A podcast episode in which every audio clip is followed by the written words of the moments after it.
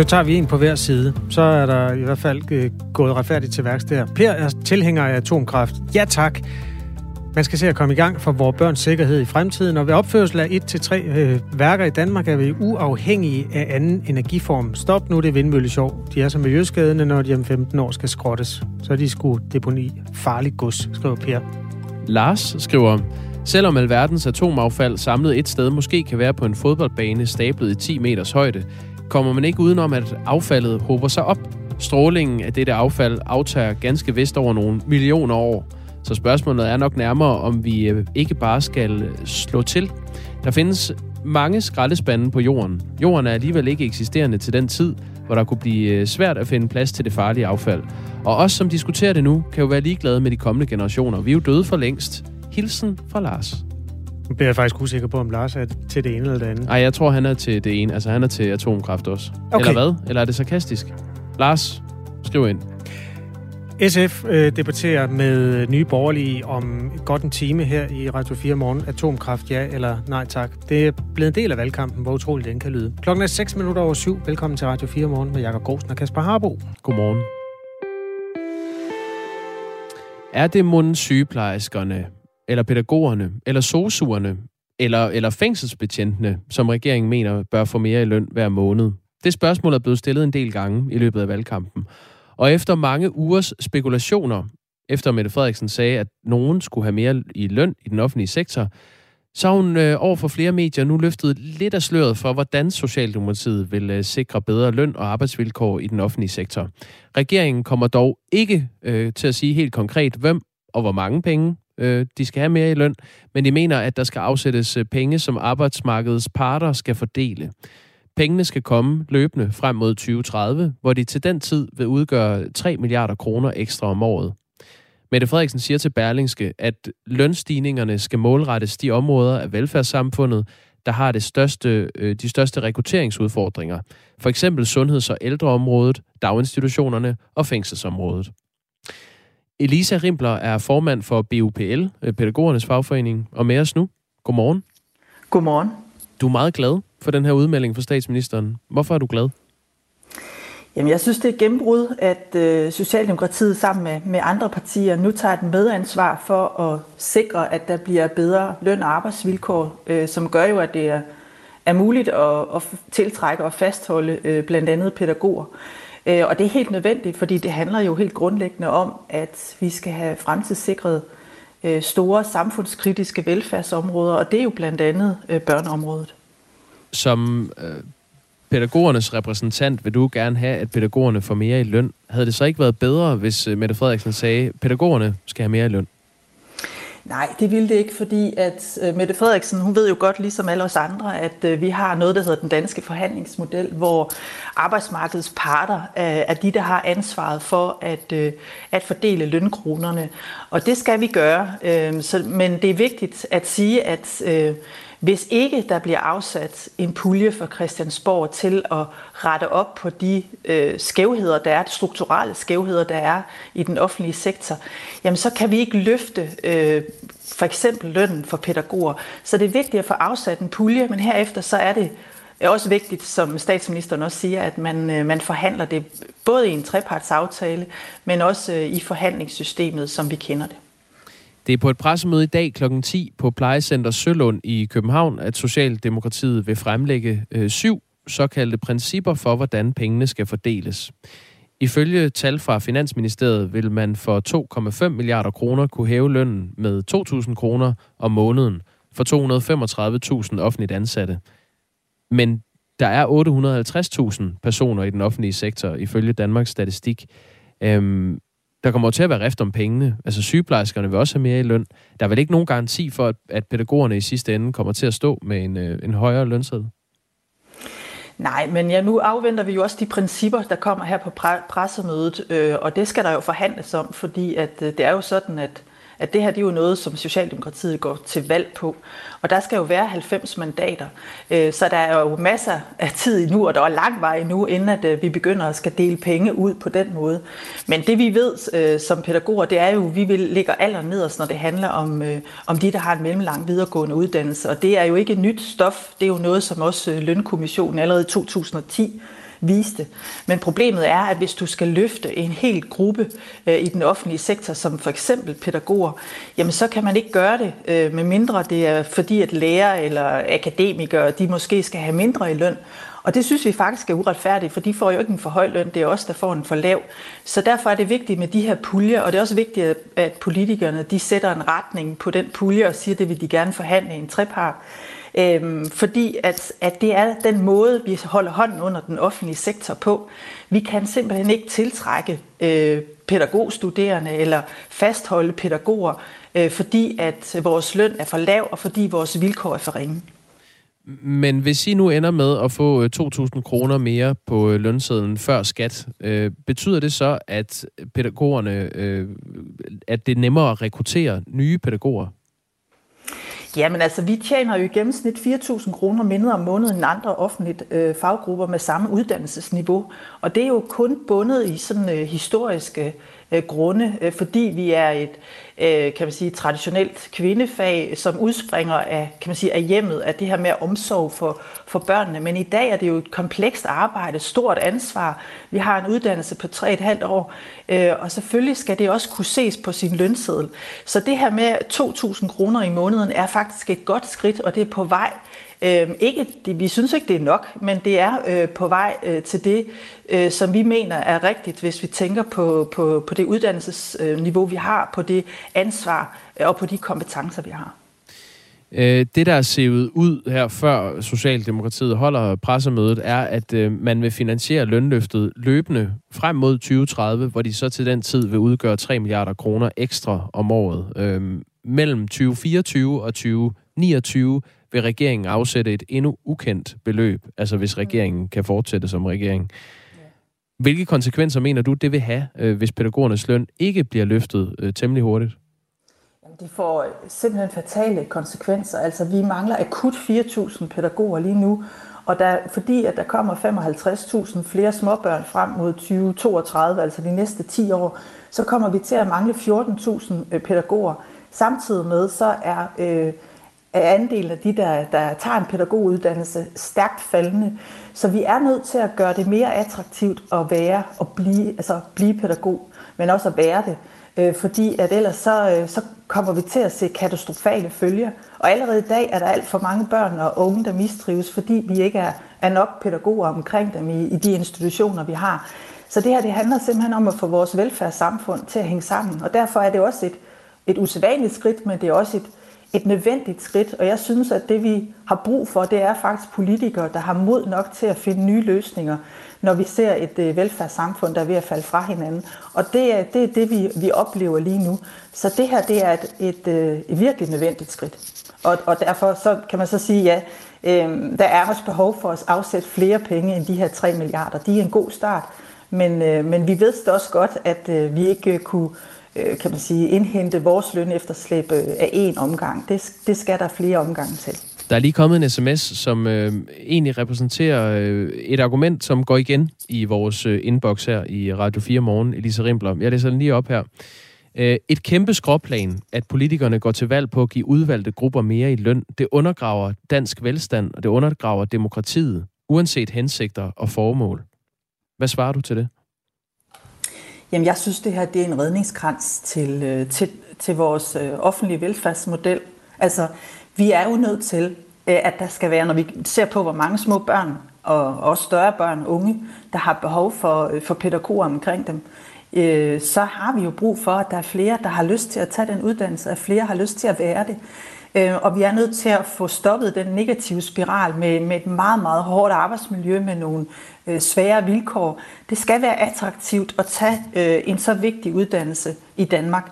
Og derfor så, så synes jeg, at det her med at, sige, at man, nu, nu, nu falder alt fra hinanden, og også at, at vi forbryder os mod den danske forhandlingsmodel, jamen det er jo sådan, at politikerne de sætter jo rammen for, hvor meget vi må få i løn. Problemet er jo, at når vi sidder i, i den traditionelle lønforhandling, som vi jo gør hver tredje år cirka, jamen så sidder vi med en, en pose penge, hvor alle øh, skal have et resultat hjem til deres medlemmer. Og det vil sige, at man kan ikke skævdele på den måde, at pædagoger så for eksempel får en hel procent alene.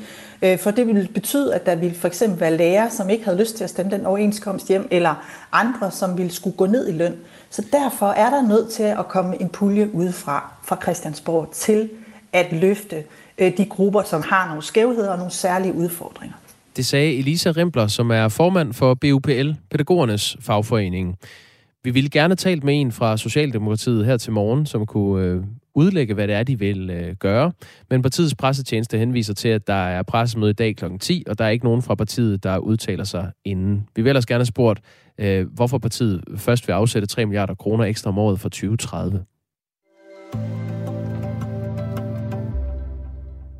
En uklassificeret rapport fra NATO, som har evalueret det danske forsvar og implementeringen af det eksisterende forsvarsfordi, den er blevet lavet, men den ligger og samler støv et sted i Forsvarsministeriet. Der er flere politikere i forliskredsen, der gerne vil se rapporten, men den bliver i Forsvarsministeriet, indtil valget er overstået. Det øh, besluttede Morten Bødskov og gjorde det klart i sidste uge, da vores kolleger på programmet Frontlinjen interviewede ham. Lad os lige høre, hvorfor man ikke må kigge i den rapport. Og det er meget enkelt. Altså, jeg kan ikke bede mine embedsmænd om at arbejde for regeringen under en folketingsvalg. Handling, det vil være at bryde øh, jo altså årtiers praksis. Og den her rapport har han heller ikke selv set, forsikrer forsvarsministeren. Øh, jeg har ikke noget nærmere viden om den øh, rapport, øh, og øh, jeg glæder mig til at se den, når vi øh, skal mødes med øh, forligskredsen. Men ifølge Forsvarsministeriet, så blev NATO-rapportens indhold diskuteret på det NATO-forsvarsministermøde, der blev afholdt midt i oktober. Og det var et møde, hvor Morten Bødskov var med. Så nu rejser det selvfølgelig spørgsmålet om, hvem der har kigget i den, hvis nogen. Peter Ernstved Rasmussen er vært på Radio 4-programmet Frontlinjen og også stifter af forsvarsnetmediet Olfi. Godmorgen, Peter. Hvor har vi Peter Ernstved? Er du her? Ja, det er jeg. Godmorgen. Godmorgen. Hvad er problemet i den her sag, sådan kogt ned? Ja, problemet er jo det, at øh, der er jo fæl mistanke om, at øh, det er en rapport, som regeringen gør alt, hvad den kan for at holde hemmelig her i valgkampen. For alle øh, kan regne ud, at den rapport den indeholder en grum, grum kritik af Danmarks evne til at øh, implementere det forsvarsforlig, der blev indgået i 2018. Det er en rapport, der handler om Danmarks forsvarsplanlægning, Altså lever vi op til de styrkemål, som NATO sætter, og når vi så har lavet planerne for, hvad vi vil gøre, kan vi så finde ud af at føre det ud i livet, det vi lover NATO. Og øh, den rapport er, som du nævnte i øh, indledningen, uklassificeret. Det er en øh, tradition, at den bliver offentliggjort på Forsvarsministeriets hjemmeside, så alle kan læse, hvad NATO mener om den måde, vi driver forsvar på i Danmark. Men lige pludselig, så er det altså noget, der for det første er meget hemmeligt, og ingen har læst rapporten, og øh, selvom Morten Dødskov selv har siddet og behandlet den på forsvarsministermødet i øh, Bruxelles her den 12. 13. oktober, så fastholder han, at han ikke har læst rapporten. Hvis alt det der er rigtigt, at øh, regeringen ikke har lyst til, at andre skal høre om den rapport lige nu op til valget, hvor, hvilken øh, motivation kunne der være for det? Altså, som du siger, det peger tilbage mod et forsvars, fordi der var under en tidligere regering, og i øvrigt så er der blevet skruet ned for forsvaret lige siden den kolde krig øh, lukkede og slukkede for 30 år siden. Hvorfor er det en, et problem for den nuværende socialdemokratiske regering? Øh, man må jo gætte, øh, og, og der er noget, der tyder på, at forsvar ikke er noget, som øh, regeringen og Socialdemokratiet ønsker at debattere i forsvaret. Forsvar har været stort set fraværende i valgkampen, til trods for, at vi har en drabelig krig i Ukraine, og vi har øh, Rusland, som øh, truer og øh, konstant eskalerer krigen. Så har vi et Danmark, hvor øh, forsvaret er fuld fuldstændig nedslidt, hvor øh, medarbejderne siger op, og hvor der mangler alt fra våben og ammunition til køretøjer og ordentlige indkvarteringsforhold og i øvrigt øh, forhold, der gør, at soldaterne har lyst til at blive. Og det er klart, hvis NATO nu afleverer en rapport, der understreger, at det er fuldstændig håbløst, som vi driver forsvar i Danmark, så er det ikke en super god historie for Morten Bødskov og Socialdemokratiet at gå ud med de her op til valget. Jeg er forholdsvis øh, sikker på, at det er årsagen til, at man ønsker at holde den rapport langt væk fra offentligheden, indtil valget er overstået. Lad os lige høre igen, da Morten Bødskov blev spurgt, om han har set rapporten, hvad han så svarede. Øh, jeg har ikke noget nærmere viden om den øh, rapport, øh, og øh, jeg glæder mig til at se den, når vi øh, skal mødes med øh, forligskredsen. Det sagde Morten Bødskov altså i sidste uge, og da han blev spurgt direkte, om han kendte til indholdet af rapporten. Jeg har ikke... Nej, jeg spiller det lige en gang til. Øh, jeg har ikke noget nærmere viden om den øh, rapport, øh, og øh, jeg glæder mig til at se den, når vi øh, skal mødes med øh, forligskredsen. Altså, du siger jo sådan set, at han lyver her, øh, Peter Ernst Rasmussen. Jeg har i hvert fald skrevet en artikel i går, hvor jeg spørger i rubrikken Lyver Morten Dødskov, og jeg havde nu fortsat det der klip, så stiller jeg ham spørgsmålet, om han øh, kan afvise, at han har set rapporten, inden valget blev udskrevet. Og der siger han så, jeg har ikke set den rapport. Øh, og det må vi jo så øh, gå ud fra, at det gælder også efter valget blev udskrevet. Øh, og så virker det jo noget besynderligt, at han har været med til et forsvarsministermøde i NATO, hvor rapporten er blevet behandlet. Og det, der er forklaringen fra Forsvarsministeriets side, nu har jeg fået et øh, svar her til, øh, til øh, vi går aftes, da jeg stillede forsvarsministeren nogle spørgsmål, og forklaringen er altså, at, øh, at det skriver, at det er standardprocedur, at Danmark ikke skal godkende sin egen vurderingsrapport, og forsvarsministeren har derfor ikke set rapporten. Øh, Øh, og, og det vil sige, at ministeriet fastholder stadigvæk, at Morten Bødskov, til trods for, at han har siddet på et forsvarsministermøde med rapporten, og hvor man har diskuteret rapporten, at så har han altså ikke læst den, fordi at øh, han som dansk forsvarsminister ikke har indflydelse på, hvad der står i den danske rapport. Altså i min verden, der lyder det fuldstændig gagat. Øh, og, og, og, og jeg kan jo ikke sige, at, det, øh, at, at han har læst den, men jeg må sige, at det, det virker næsten useriøst, hvis han som forsvarsminister deltager i et møde, hvor man diskuterer den rapport, og han ikke har læst den. Sagde Peter Hansved Rasmussen, stifter af forsvarsnetmediet Olfi og vært på Radio 4-programmet Frontlinjen. Vi har selvfølgelig givet øh, Morten Bødskov mulighed for at kommentere de her ting, vi har ragt ud gennem Socialdemokratiets pressetjeneste. Men de er altså ikke vendt tilbage på vores henvendelse, så der står den lige nu. Vores lytter morfar følger også med i den her sag. Han skriver, jeg undrer mig over, at de blå politikere ikke beder om at få forsvarsrapporten udleveret. Det er da et helt oplagt krav, skriver morfar. Det øh, har de også øh, krævet. Vi havde øh, Lars Christian Lilleholdt, forsvarsordfører for Venstre, med her i øh, Radio 4 morgen i sidste uge, hvor øh, han i hvert fald gjorde det klart, at det var meget øh, vigtigt for ham og for Venstre, at den her rapport blev lagt frem før valget. Men det blev den ikke. Ikke nu. Der er seks dage til valget. Klokken er 7.23. Du hører Radio 4 morgen. Hvem er det i den offentlige sektor, der skal have mere i løn? Det øh, spørgsmål har fyldt meget i løbet af den her valgkamp, og øh, nu er regeringen så klar til at melde ud, ja ikke hvem, der skal have mere i løn, men i hvert fald, hvor mange penge de skal have. Øh, regeringen vil på et pressemøde i dag kl. 10 præsentere, øh, at der skal afsættes penge, som arbejdsmarkedets øh, parter skal fordele. Pengene skal komme løbende frem mod 2030, hvor de til den tid vil udgøre 3 milliarder kroner ekstra om året. Så det er ekstra penge, de øh, hælder ned i den øh, pulje, der skal forhandles om blandt øh, arbejdsmarkedets parter. Mellem 2024 og 2029 vil regeringen afsætte et endnu ukendt beløb, som vi måske bliver klogere på på det her pressemøde kl. 10. Heino Kegel er forbundsformand for Politiforbundet. Godmorgen. Godmorgen. Vi havde dig med i sidste uge øh, her i programmet, hvor øh, du var noget utålmodig og synes at de, de, de trak den for langt, øh, Socialdemokratiet, før de sagde, hvem der skulle have mere i løn. Men du er faktisk glad for, at regeringen nu ikke vil melde konkret ud, hvem det er, der skal have det. Hvorfor det? Ja, altså, jeg kan sige, det positive er jo, at, at man ikke går ud øh, fra politisk hold, og så i hvert fald sætter markader på, og så siger, at det er nogle bestemte faggrupper. Øh, det er det positive. Hvorfor er det positivt? Men jeg skal Jamen, det er det, fordi at, så kan man i hvert fald sige, at så går man i hvert fald øh, ind, og så piller man meget, meget konkret i den danske model, hvor man normalt siger, at det er arbejdstager og arbejdsgiver, der selv forhandler lønnen. Det, der så er lidt problematisk, det er jo, at man, man så i hvad skal man sige, opstiller nogle rammer og siger, jamen det skal være de her faggrupper, som oplever en form for, for, for voldsom manglende øh, rekruttering blandt andet. Og så er det jo alligevel de samme grupper, vi taler om. og så har man faktisk alligevel på en måde ligesom sat markat på, og så skyder man problemet over til fagbevægelsen, fordi så bliver det en trepartsforhandling, godt nok skilende til lønstrukturkomiteens anbefalinger, men så får vi faktisk selv lov til at rode kastanjerne ud af den. Og det, det er det faktisk noget af det, som jeg ikke synes, der er det gode i det her.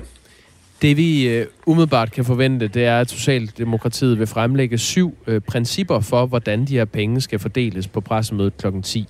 Og selvom øh, partiet ikke kommer til at pege på konkrete grupper, der skal mere i løn, så siger Mette Frederiksen til Berlingske, at lønstigningerne skal målrettes de områder af velfærdssamfundet, hvor, hvor øh, der er størst rekrutteringsudfordringer. Hun nævner for eksempel sundheds- og ældreområdet, daginstitutionerne og fængselsområdet. Øhm, forventer du, at I kommer til at få mere i løn? Nej, altså hvis jeg skal være helt ærlig, så, så, er vi jo ikke, så er vi jo ikke den gruppe, uagtet at vi også selv har rekrutteringsudfordringer, uagtet at, at der også er, er problemer med arbejdsmiljøet i politiet, og at vi drukner i overvejelsestimer, så er vi jo ikke en del af den gruppe. Og det er der også 600.000 andre offentlige ansatte, der ikke er, som hver dag går på arbejde og måske er, er stolte af deres fag stadigvæk, som ikke er en del af dem, og de bliver i hvert fald ikke belønnet.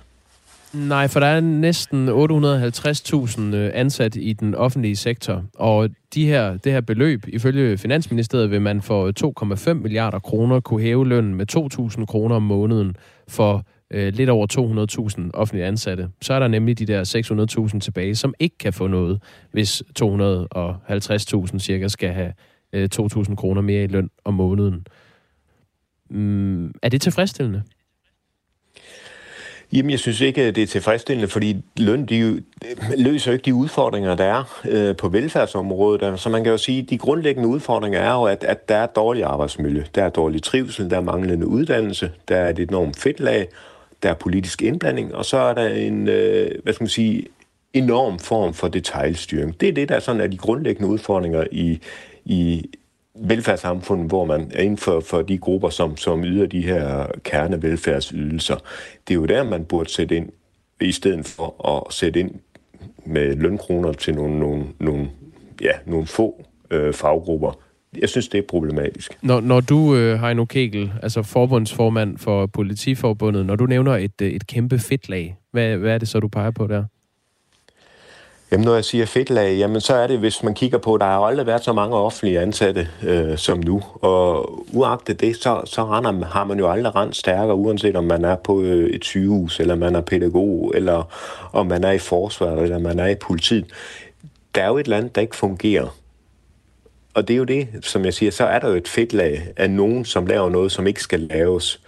Det skal man til at kigge på man skal til at tænke anderledes i forhold til at løse man egentlig de arbejdsopgaver på den bedst mulige måde. Det, er ikke, det, det tror jeg langt fra.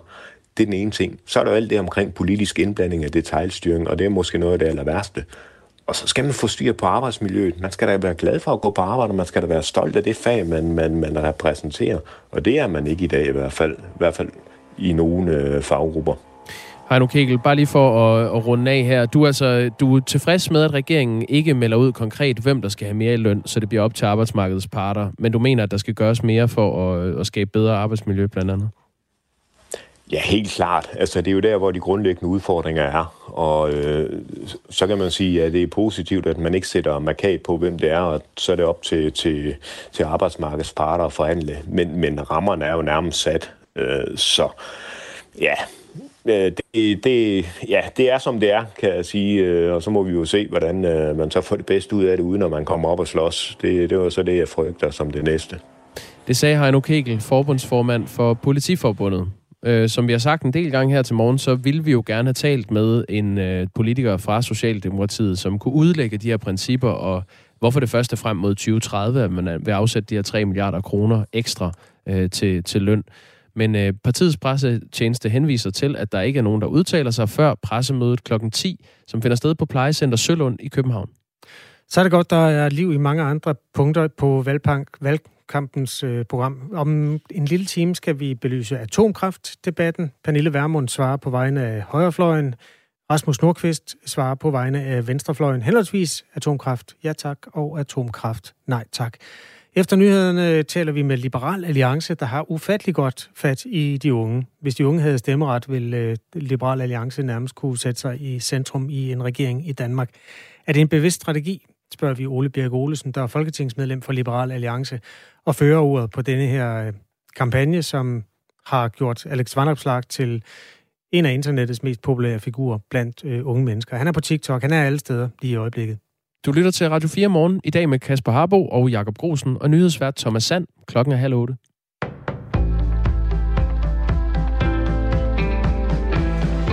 Første fire sager, hvor patienter har klaget efter en benamputation, er blevet afgjort af Styrelsen for Patientklager. I tre af klagerne har patienterne fået medhold i, at behandlingen af dem ikke var god nok. Det fører til kritik af de karkirurgiske afdelinger på Aarhus Universitetshospital, Regionshospitalet i Viborg og på Rigshospitalet i København. Det skriver DR Østjylland, som har fået agtindsigt hos styrelsen. Amputationssagen begyndte i Region Midtjylland i foråret. En CO2-afgift på landbruget, mindre byråkrati og dermed kortere sagsbehandling ved eksempelvis udbygning af havvindmølleparker, en økonomisk gevinst til de boligejere, der løfter deres boligs energimærke. Det er nogle af de tiltag, der er med i det klimaudspil, som de konservative er kommet med under her under en uge til Folketingsvalget. En række elementer i udspillet er velkendt stof, men diskussionen om en CO2-afgift har i den gangværende valgkamp været et tema. De konservative ønsker at indføre en CO2-afgift på landbruget dog først, når et nedsat ekspertudvalg har peget på, hvordan det bedst kan gøres. Ekspertudvalget kommer efter planen med sine anbefalinger i begyndelsen af 2023. En CO2-afgift skal være med til at sikre, at landbruget når i mål med de udviklingstiltag, som er aftalt i landbrugsaftalen, står der i udspillet regeringen i et nyt udspil varsler en forbedring af løn- og arbejdsvilkår inden for det offentlige, er det at gå imod den danske model, sådan lyder det fra Dansk Industri og Dansk Erhverv. Flere medier skriver, at regeringen vil afsætte 3 milliarder kroner om året fra 2030 til bedre løn- og arbejdsvilkår. Hvor mange penge regeringen ønsker at afsætte til at sikre bedre arbejdsvilkår fra 2024 til og med 2029, er der endnu ikke sat tal på. Dansk Industris direktør Lars Sandal Sørensen siger, at man længe har været klar over, at der manglede arbejdskraft i det offentlige. Det er øh, blot vanskeligt, hvis øh, man fra Christiansborg begynder at, at, at vil sætte lønningerne øh, på det danske arbejdsmarked. Der har vi tradition for, at det gør arbejdsmarkedets parter selv. Så, så, så det er en farlig vej selv i en valgkamp at, øh, at begynde på det. Ikke-vestlige indvandrere på kontanthjælp har under coronapandemien været begunstiget af et brandvarmt arbejdsmarked med en tårnhøj beskæftigelse. Det viser en ny analyse lavet af Arbejderbevægelsens Erhvervsråd. Fra midten af 2019 og frem til marts i år faldt de månedlige forsørgelsesudgifter til den gruppe med næsten en tredjedel til i alt 258 millioner kroner. Det svarer til en årlig besparelse på 1,1 milliard kroner. Ifølge Sofie Holme Andersen, der er cheføkonom hos Arbejdernes Erhvervsråd, hænger udviklingen uløseligt sammen med den generelle tendens på arbejdsmarkedet, hvor borgere i en periode er blevet ansat i hobetal. Det er lidt et spejlbillede af den øh, kraftige beskæftigelsesudvikling, vi også har set hen over samme periode. Der har været et blip i forhold til corona. Det er både i udgifterne, det er i antallet på kontanthjælp, og det er også i beskæftigelse. Men det er simpelthen et spejlbillede af det, at jo bedre muligheder der er på, øh, på arbejdsmarkedet, jo flere vil også strømme derhen. Arbejderbevægelsens Erhvervsråd har lavet en afgrænsning af perioden, så den kun strækker sig frem til marts i år. Den er lavet, fordi ukrainske flygtninge på det tidspunkt begyndte at valgfarte til Danmark som konsekvens af krigen i, landet. Det kan være med til at forstyrre, forstyrre billedet af den reelle udvikling, hvis man også inddrager den efterfølgende periode, lyder det. Antallet af ikke-vestlige indvandrere på kontanthjælp faldt i perioden fra ca. 35.000 til omkring 25.000. I morgen og formiddagstimerne tåge flere steder i den sydlige del af landet, ellers bliver det en dag med mest skydevejr. I den sydøstlige del af landet en overgang, dog mulighed for lidt sol. Og sidst på dagen kommer der regn i den nordvestlige del af landet. Vi får temperaturer i dag op mellem 12 og 15 grader.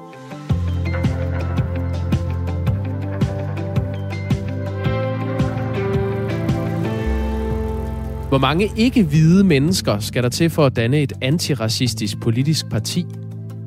Ifølge en test fra partiet Fri Grønne lyder svaret på det spørgsmål 65 procent. Der skal 65 procent ikke-hvide kandidater til at danne et antiracistisk politisk parti. Øh, det er nemlig det antal af ikke-hvide kandidater, partiet selv har. Men kan man gøre racisme op på den måde? Det skal vi debattere om øh, 10 minutter. Det bliver med Sikande Siddiq, formand for Frie Grønne, og Christina Olomeko, som er folketingskandidat for Alternativet i København. Det glæder jeg mig til. Klokken er 7.34. Det her er Radio 4 morgen. Først et andet punkt i den tilstående valgkamp. Liberal Alliance og Alex Vanopslag er afsindig populære blandt de unge vælgere. Faktisk viser en meningsmåling fra sidste uge, som Opinion, Analyseinstituttet, har lavet for Danmarks Radio og Altinget, at Liberal Alliance er det største parti blandt de unge vælgere og står til at få omkring hver syvende stemme i den gruppe. Hvis altså der var nogen stemmer, men man har jo først stemmeret, når man bliver 18. Øh, og i går øh, var Alex van Opslag i Aarhus. Vores reporter var med, og da det hele peakede, var der 50-60 unge mennesker, der øh, stod klar til at få Alex merchandise eller hilse på Liberal Alliances formand. Vores reporter snakkede med omkring 15 unge, og der var vel tre eller fire, anslår han, der var 18 eller over. Resten var under, ned til 14.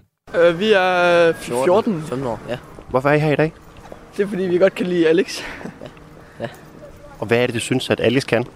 Øh, jeg synes, han, er, han har god humor, og så kan jeg godt lide hans politik. Ja, jeg synes, jeg synes han er der glimt i øjet, og rigtig god retorisk, når man snakker Ja. Så I håber på at, at få det glimt ud af ham i dag også? Ja, vi håber på, at vi måske kan få et billede med ham, hvis vi er heldige. Ja. Og bare høre på hans politik. Ja.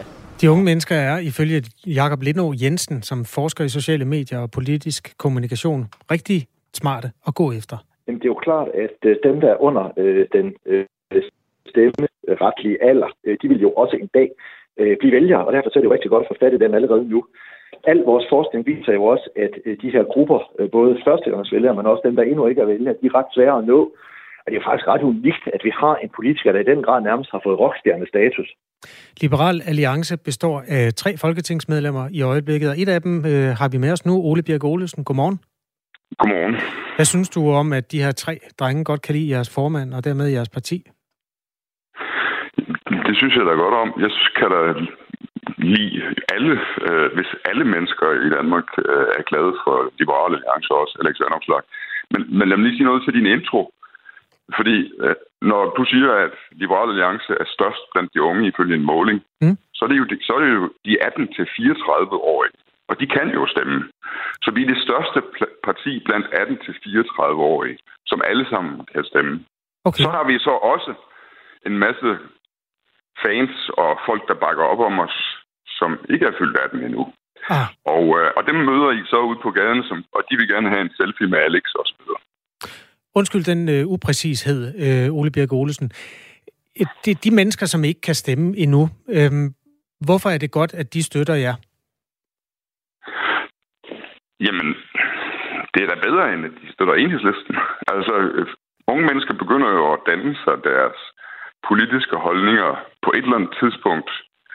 Øh, ja, nogle er jo meget tidlige på den, andre venter måske ind til, at de skal stemme med for alvor og tænke over politik. Jeg selv begyndte at interessere mig for politik, da jeg var en 15 år eller sådan noget, tror jeg, og begyndte at læse avis og se tv-avis. Øh, og da jeg startede gymnasiet, så begyndte jeg også at læse bøger om politik, selvom jeg kun var 16 år gammel. Så altså, vi, vi vil da gerne være med til at øh, fortælle unge mennesker, hvorfor det er bedre at være blå og liberal, end at være rød og socialist. Hvor bevidste er I om, øh, at I går efter dem øh, under 18 i øjeblikket?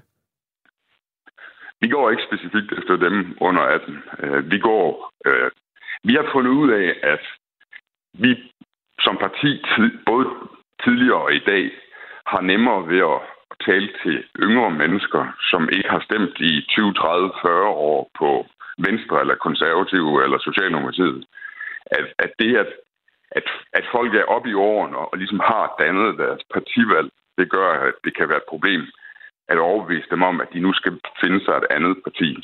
Øh, og, og vores budskaber om, at man skal have lov til at bestemme sit eget liv, og også betale noget mindre i skat, øh, det går rigtig fint med yngre mennesker, der ser på det på samme måde, øh, og som ikke har stemt på et andet parti i øh, flere årtier.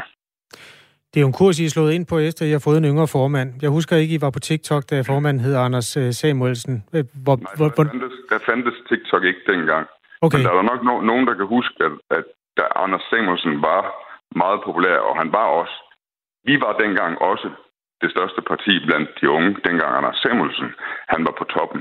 Der er nok nogen, der kan huske, at Anders han lavede for eksempel en video, hvor der var tilsat musik, hvor han lavede det, der hed Bottle Flip dengang, øh, mm. som, som var med til sådan at bløde øh, imaget op som, som en person, der, der kun kunne snakke om skat og reformer og beskæftigelse, til også at være en person, som var lidt cool. Vores lytter Thomas, øh, han er tømrer, han øh, lytter med. Han skriver, Alex er de frække drengens mand. Skydevåben, fodboldvold, nazisanger og boligfusk. Come on.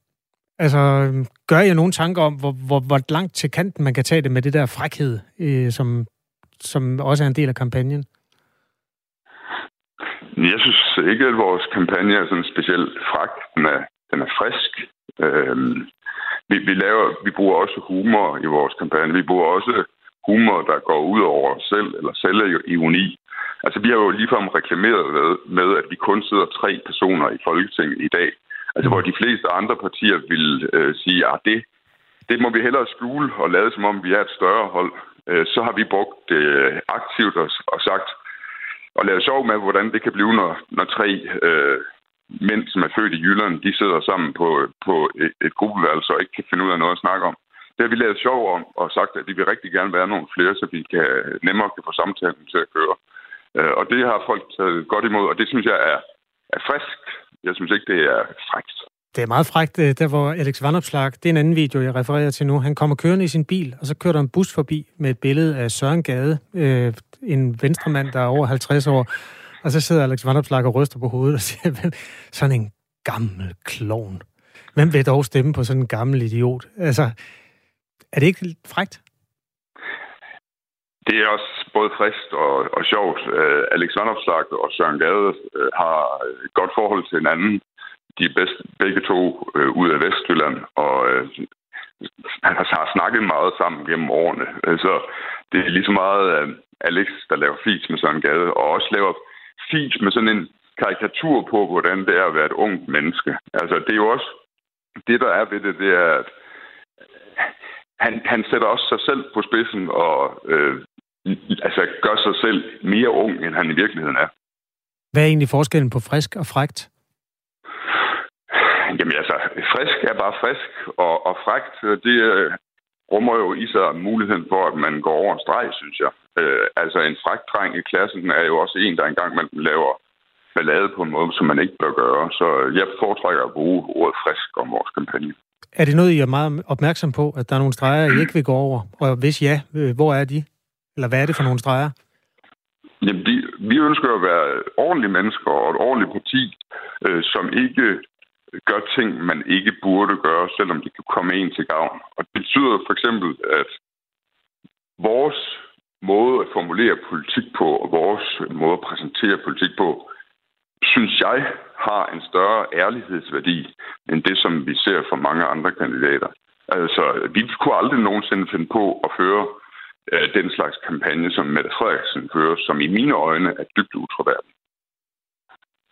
Okay, det er noget af en strømmand, der kom flyvende ind igennem lokalet. Der. Den nej, bliver måske... nej, det er, det er faktisk ikke en strømmand. En strømmand er noget andet. Okay. Det er i hvert fald en... Øh, du, du siger, at hun siger ting, der ikke passer, og det bliver meget svært at tage den debat med Mette Frederiksen. Hun kunne ikke, hun kunne ikke komme i dag, Ole Birk Olesen. Så lad os blive ved jer, mm. øh, folketingsmedlem for Liberal Alliance. Øhm, et, dengang jeg voksede op i, øh, og gik i gymnasiet i 80'erne, der var det konservative ungdom, der lavede festen. Det var, øh, det var det klart sjoveste parti i øh, dengang, og det, det var også der, jeg meldte mig ind.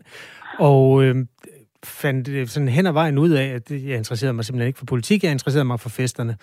Hvordan, øh, hvilke overvejelser gør jeg om det, sådan afvejningen af sjov versus det sådan substantielle indhold? Fordi I får jo også nogen med, det er jo ret tydeligt i klippet, som bare, bare synes, det skal være cool og, og kan lide øh, personen øh, Alex Vandopslag. Jamen, vi synes, at øh, en, en god politisk øh, kampagne øh, skal kunne rumme begge dele. Fordi hvis man, hvis man kun er... Øh, altså, hvis man kun har det politiske indhold, og ikke også har en, en, en god oplevelse ved at være i et parti, så kan det jo godt være, at man, man ligesom går hen og stemmer på det parti, men man er ikke med til at, at skabe en begejstring om partiet. Og derfor har man også set, at succesrige partier gennem årene jo alle sammen har rummet det her med, at her er også en god fest. Øh, du taler om KU i 80'erne. Mm. For, mig, for mig var det VU i 90'erne. Øh, senere kom så, øh, at de radikale var de coole. Man, man talte om radikul, fordi det var der festen var, og vi havde de tre radikale tenorer, Morten Helve og Claus Bondum og, og øh, Nasser Carter, der var i klædt smoking og, og, og sang sådan crooner på en scene. Mm. Øh, vi har også haft Willy Søvndals øh, periode, hvor alle syntes, at det var Willy Søvndal, der var den fede type. Og, det, og SF gik frem på det og fik en masse vælgere på det. Øh, så, så alle partier forsøger selvfølgelig at prøve at blive det sted, hvor, den, hvor, den, hvor der er en begejstring, og hvor der er ja, en slags fest. Øh, og, og det er så for øjeblikket også i forhold til de unge mennesker. Vi har fået post fra en mand på 49, der også stemmer på Liberal Alliance. Så det er også øh, det er ikke kun de unge. Gør I egentlig, altså, har I nogle overvejelser om, at I risikerer at tabe de gamle ved at blive rigtig unge? Nej, vi, vi tror ikke, at, øh, at vi, vi taber folk på min alder ved at, at være synlige og, og være med til at begejstre de unge mennesker. Altså, vi har en oplevelse af, at, at mange på min alder, som har børn i den alder, er glade for øh, og er, bliver påvirket af deres børn faktisk, når de kommer hjem og siger, at, øh, at de, de har hørt nogle positive ting og nogle rigtige ting fra Liberale Alliance og fra Alex Vanopslag som person. Man skal huske, at han står jo også for noget, som er, som er mindre politisk, som man godt kan være glad for, at ens børn lader sig inspirere af. Altså, de budskaber, han har om, hvordan øh, at hvis man har evnerne, så har man også pligten til at gøre noget. Man kan ikke bare læne sig tilbage og tro, at verden bliver serveret på et sølvfad til en. Og, og livet kan godt være hårdt, som også Alex eksemplificerer med sin, sin stress-nedgang, øh, han havde i en periode. Men man kan godt komme ovenpå igen, selvom man har en oplevelse af, at livet er hårdt. Og både jeg og andre forældre på omkring de 50 er da glad for, at sådan nogle budskaber bliver formidlet af Alex til vores børn, og at vores børn kan se sig selv i det og bliver inspireret af det. Lige afslutningsvis, Ole Birk Olesen, altså folketingsmedlem for Liberal Alliance. En af vores lyttere fra Jylland hedder Kasper, og han øh, hæfter sig ved, at det jo ifølge markedsføringsloven er forbudt at rette markedsføring direkte mod børn og unge. Det handler ikke om, altså det, det gælder jo ikke i politiske øh, partier, men har I haft nogen, spørger jeg så på hans vegne alligevel, har I haft nogen etiske overvejelser om det? Altså, hvad, om, hvad man kan gøre, ja, og hvad man ikke bør gøre for at fange unge ind? Nej, altså, der er ingen regler for, at man som politisk parti øh, ikke må tale til de unge. Altså, alle politiske partier har ungdomspolitiske organisationer. Øh, Danmarks Socialdemokratiske Ungdom, øh, Venstres Ungdom, øh, Rød-Grøn Ungdom, eller hvad det nu hedder over hos Enhedslisten. Øh, og, og der kan man blive medlem, selvom man er 14 år gammel. Der skal så være nogen, der har medlemmer tidligere. Øh, så, så det der er jo absolut ingen regler imod, og jeg har heller ikke hørt nogen på venstrefløjen problematisere det, når øh, tværtimod øh, har jeg hørt folk på venstrefløjen sige, hvor godt det er, at folkeskoleelever de, de demonstrerer for klimaet øh, og nogle dagsordner, der øh, nogle gange lyder som om de mere er røde end de grønne i den sammenhæng. Så altså, det, det, det, der, der er sådan en underlig selektiv opfattelse af, hvornår det er problematisk og hvornår det ikke er problematisk. Uh, unge mennesker, der engagerer sig på venstrefløjen, bliver set som uh, virkelig uh, stærke og gode. Jeg tror, problemet nu er, at, at de unge mennesker i høj grad uh, er liberale, og det er mere det, der er problemet, end at de er unge. Tak fordi du vil uh, belyse jeres tanker om det, Ole Birk Olsen. Selv tak. Folketingsmedlem for Liberal Alliance, altså en tredjedel af den nuværende folketingsgruppe, der ser ud til at vokse, i hvert fald hvis man skal tro meningsmålingerne. Seks dage tilbage af valgkampen. Det er i dag den 26. oktober. Du hører Radio 4 morgen. Klokken er 7.49. Stemmer du racistisk, uden at vide det? Sådan lyder hovedspørgsmålet i en online-test, som partiet Frie Grønne er afsender på. I testen øh, fremhæver Frie Grønne, at partiet er antiracistisk og repræsentativt, øh, fordi 65 procent af deres kandidater er ikke hvide.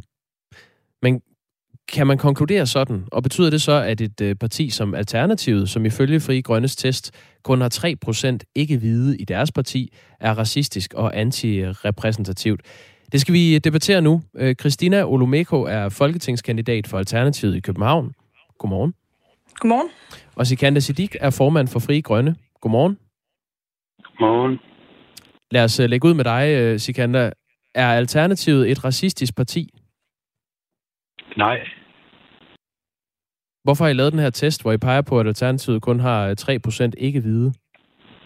Nå, men det er øh, er altså forskel på øh, at være racist og så mangle på repræsentation.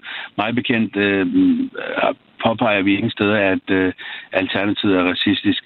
Det vi forsøger at påpege, det er, at der er en stor mangel på repræsentation øh, af ikke øh, minoriteter, øh, af, undskyld, af minoriteter øh, i det politiske Danmark og i de politiske partier, særligt når du kigger på de ledende øh, hvad hedder det, poster og stillinger.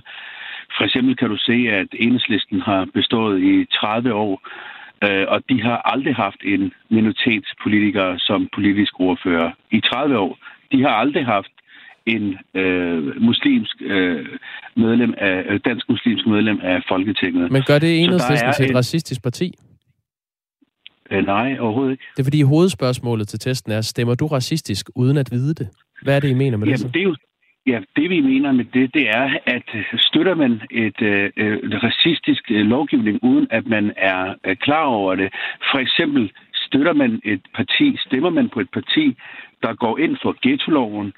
Ghetto-loven bygger på et etnicitetskriterie. Det betyder, at hvis du har et område, hvor alle mennesker er etniske danske, alle mennesker er kriminelle, alle mennesker er arbejdsløse, så kan det område aldrig nogensinde komme på en ghetto-liste, fordi det ikke opfylder etnicitetskriteriet.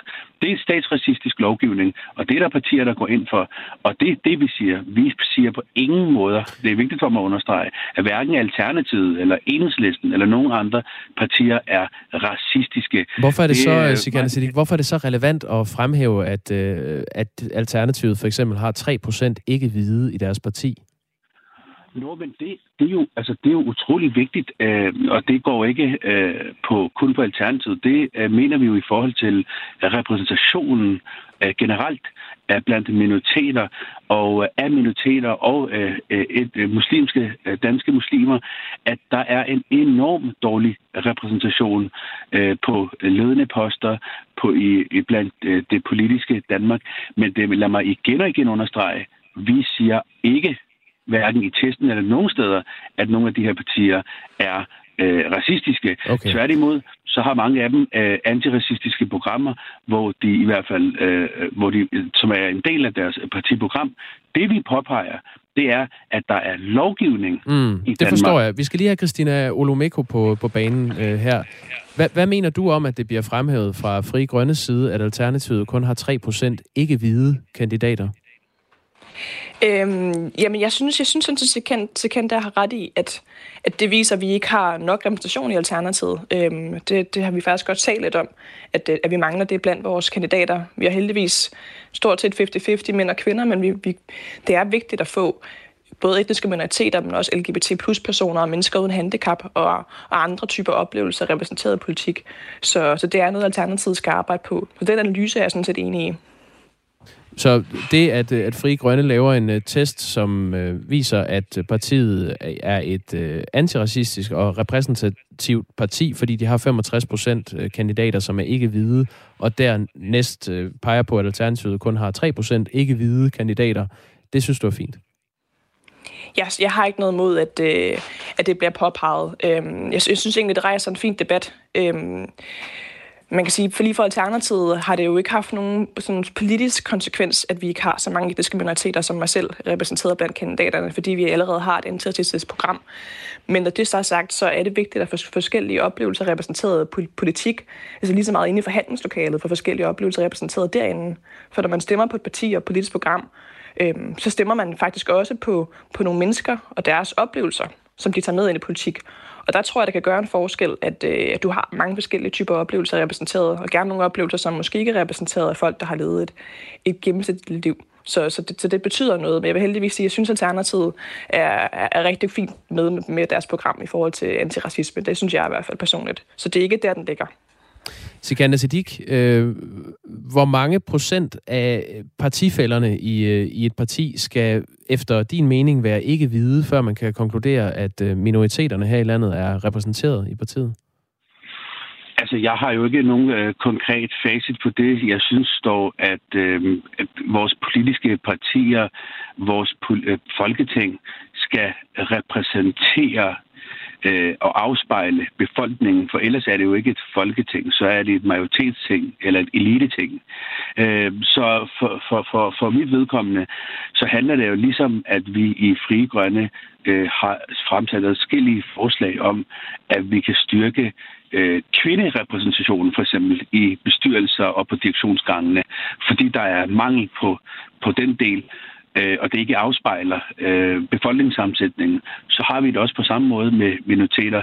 Vi synes, at der er rigtig mange partier, der på papirerne har et, et, et, et antiracistisk program og, og også har et godt partiprogram, men det halter efter med repræsentationen. Det halter efter med at give minoriteterne muligheden og give plads til dem. Og det er i virkeligheden det, vi påpeger. Øh, og det er det, vi påpeger. Og nu mm. øh, nævner du Hvor? Alternativet. Ja. Øh, det kunne være alle mulige andre øh, partier og alle mulige andre steder i vores samfund. Øh, det er ikke sådan, at vores quiz går særligt på Alternativet. Det er faktisk ikke øh, tilfældet. Det her, det handler om, at, at, at repræsentationen øh, kan være langt, langt, langt bedre. For ellers så får vi ikke alle meningerne med, og så får vi alle, ikke alle perspektiverne med. Og så mener jeg faktisk, at vores demokrati ikke er fuldkommen. Der er en, der spørger her på sms'en, hvor mange øh, homoseksuelle har I i øh, Fri Grønne? Altså, jeg er jo stolt og glad for at sige, at øh, forpersonen for Copenhagen Pride, Lars Henriksen, øh, Øh, er folketingskandidat for øh, Frie Grønne. Vores pressechef, øh, som, er, som, sidder, som er en af de øverste stillinger på Christiansborg, øh, er også øh, queer. Så vi forsøger at have øh, en god repræsentation af både af etniske minoriteter, af øh, seksuelle minoriteter og, og andre køn. Og, og, altså vi prøver at, at gøre det, og jeg er faktisk rigtig stolt af at sige, at vi har en, en rigtig, rigtig mangfoldig og, og, og en øh, diversitet, som, vi, som jeg er stolt af som politisk leder i partiet Fri Øhm, jeg vil gerne spørge jer begge to, men øh, jeg starter med dig, Christina Olomeko. Altså, kan man ikke have et, øh, et parti, som er antiracistisk, som øh, udelukkende består af, af hvide kandidater? Jo, altså det kan man. Helt, det er helt simpelt, ja. Det kan man sagtens. Øhm, så jeg tror også, det er vigtigt, både, både for lytterne og måske lige så meget også øh, ja, jeg to, altså gør det helt klart. Det har jo ikke noget at gøre med... Altså jeg synes, der, der er en forskel på den politiske substans, og, og du kan sagtens have et parti, der arbejder benhårdt for for eksempel handicappolitik, uden at nødvendigvis at have en, en, en handicapordfører, der har et handicap. Og det samme med antiracisme og feminisme og andre, andre vigtige, vigtige emner. Så det, det, der, det, det, det som skillende er her, det er, at, at Folketinget jo også Øhm, altså, skillnaden er, i virkeligheden tror jeg, vi har mangel på forskning på det, men min, min analyse vil være, at det betyder også noget politik at have forskellige oplevelser repræsenteret. Altså det kan give et andet fokus, det kan give et andet talesættelse for det parti, i forhold til, hvordan man talesætter for eksempel minoriteter, hvordan man snakker om politikken. Øhm, og jeg tror mest af alt også, at det giver en symbolsk værdi at, øh, at folk ser sig selv repræsenteret i Folketinget. Fordi vi har i dag ikke særlig mange etniske minoriteter. Vi har ikke nogen transkønnede. Jeg ved ikke, om vi nogensinde har haft en transkønnet i Folketinget. Vi har meget få mennesker, med, der har et handicap, øh, for eksempel. Så jeg tror også, at nogle her ting, det betyder noget bedre for folk, der går på gaden. Det kunne være et 8-årigt barn, der ser sig selv repræsenteret i Folketinget og tænker, all right, jeg har accepteret det her Folketing. Også selvom jeg måske bliver mobbet i skolen, fordi jeg, har, fordi jeg sidder og kører stol, så kan jeg faktisk godt øhm, gå hen og blive en, der bestemmer. Så der er noget symbolsk værdi i det. Og så tror jeg også, at det kan give et andet politisk fokus. Men jeg synes, det er meget vigtigt at sige, øhm, at man kan sagtens være antiracistisk, selvom man ikke har etniske, særlig mange etniske minoriteter i, i partiet. Det er alternativet jo. Øhm, ja. I skal takke øh, begge to, altså Christina Olomeko, som er folketingskandidat for, Frie Grøn, øh, for Alternativet i København, og Sikane Siddiq, som er formand for partiet Frie Grønne. Øhm, vi får en del sms'er, Kasper. Mm, ja, nu tror jeg lige, du skal øh, sætte den i gang så. Fordi der er, er en her, der skriver, at det er det der er hyklerisk. Øh, det er da mere racistisk, end, øh, end hvis man ikke fokuserer på, hvilken farve folk har. Fokuserer nu på ting, som betyder noget, at desuden selv er afroamerikansk afstamning. Er der en, der skriver. Der er også en, der skriver, hvor stor en procentdel af muslimer har statsborgerskab. Det passer vel meget godt med 3-4 procent. Så alternativet er helt med, skriver Jakob fra Smørum. Ja, men der er jo også forskel på at være øh, muslim eller ikke hvid. Det er jo ikke nødvendigvis det samme. Hmm. Hvor mange har arbejdet mindst 10 år i det private erhvervsliv i Alternativet? Er der en lytter, der spørger? Det er for sent at sende det spørgsmål afsted. Ja. Men man kan gå ind og tage testen. Det er en uh, test, Frie Grønne har lagt ud, som altså viser, at 65 procent af det partis kandidater er ikke hvide, og det er markant højere end de andre partier. Atomkraft er blevet en del af valgkampen. Vi har sat øh, de røde mod de blå, og den debat glæder vi til om cirka et kvarter her i Radio 4 morgen. Først nyheder med Thomas Sand klokken 8.